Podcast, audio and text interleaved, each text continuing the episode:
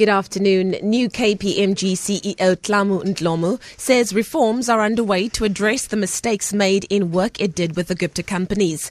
She says the weaknesses that led to the mistakes are not systematic. Dlomu is appearing with the other KPMG executives before Parliament's financial watchdog Scopa.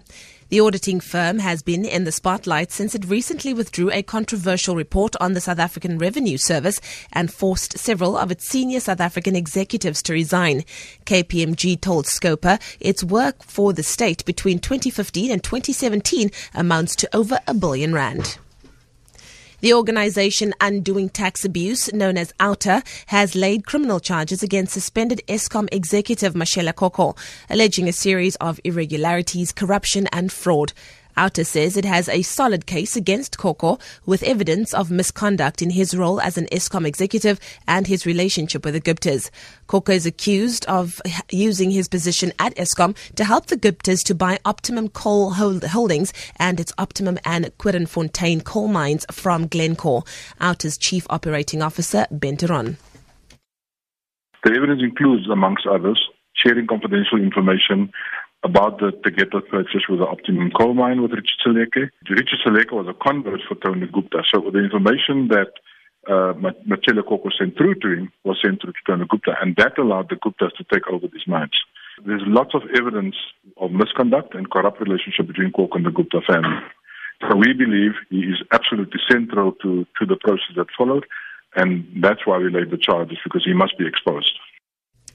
The Social Justice Coalition has called for an equal distribution of services.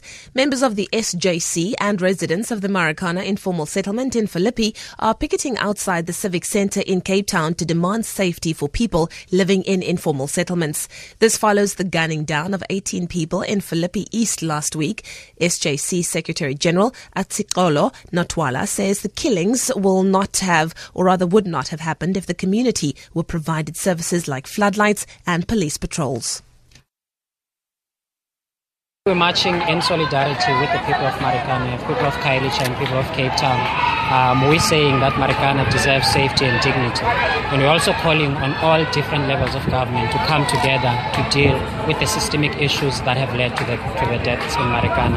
And instead of responding to 11 deaths in a day, these deaths would have been prevented if government had listened to the people of Marikana a few weeks ago. And finally, Cape Town Mayor Patricia Lille has officially opened the Khayelitsha Training Centre as part of the Mayoral Urban Regeneration Program.